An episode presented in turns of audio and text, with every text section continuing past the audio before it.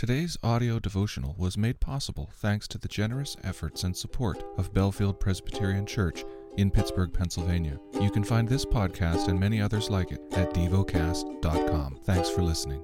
The lesson is from the book of Numbers, chapter 30. Moses spoke to the heads of the tribes of the people of Israel, saying, This is what the Lord has commanded. If a man vows to a vow to the Lord, or swears an oath to bind himself by a pledge, he shall not break his word. He shall do according to all that proceeds out of his mouth. If a woman vows a vow to the Lord and binds herself by a pledge while within her father's house in her youth, and her father hears of her vow and of her pledge by which she has bound herself and says nothing to her, then all her vows shall stand, and every pledge by which she has bound herself shall stand. But if her father opposes her on the day that he hears of it, no vow of hers, no pledge by which she has bound herself, shall stand, and the Lord will forgive her, because her father opposed her. If she marries a husband, while under her vows or any thoughtless utterance of her lips by which she has bound herself, and her husband hears of it and says nothing to her on the day that he hears, then her vows shall stand, and her pledges by which she was bound herself shall stand.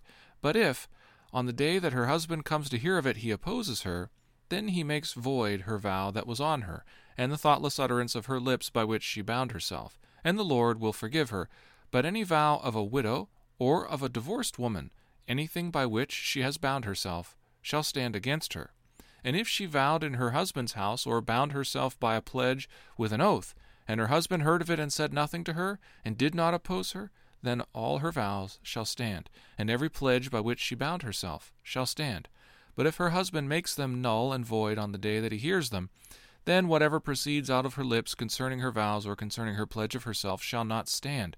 Her husband has made them void, and the Lord will forgive her. Any vow and any binding oath to afflict herself her husband may establish, or her husband may make void. But if her husband says nothing to her from day to day, then he establishes all her vows or all her pledges that are upon her. He has established them because he said nothing to her on the day that he heard of them.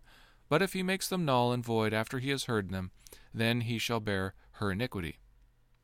These are the statutes that the Lord commanded Moses about a man and his wife, and about a father and his daughter, while she is in her youth within her father's house.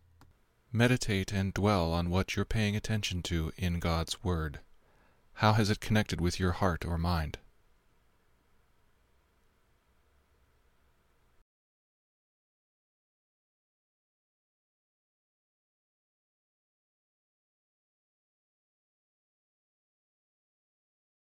Pray to God freely about what has moved you today. Turn your thoughts to Him and enjoy His presence. We offer the following as prayer topic suggestions for prisoners and the criminal justice system, for the elderly. Thank you for listening to DevoCast.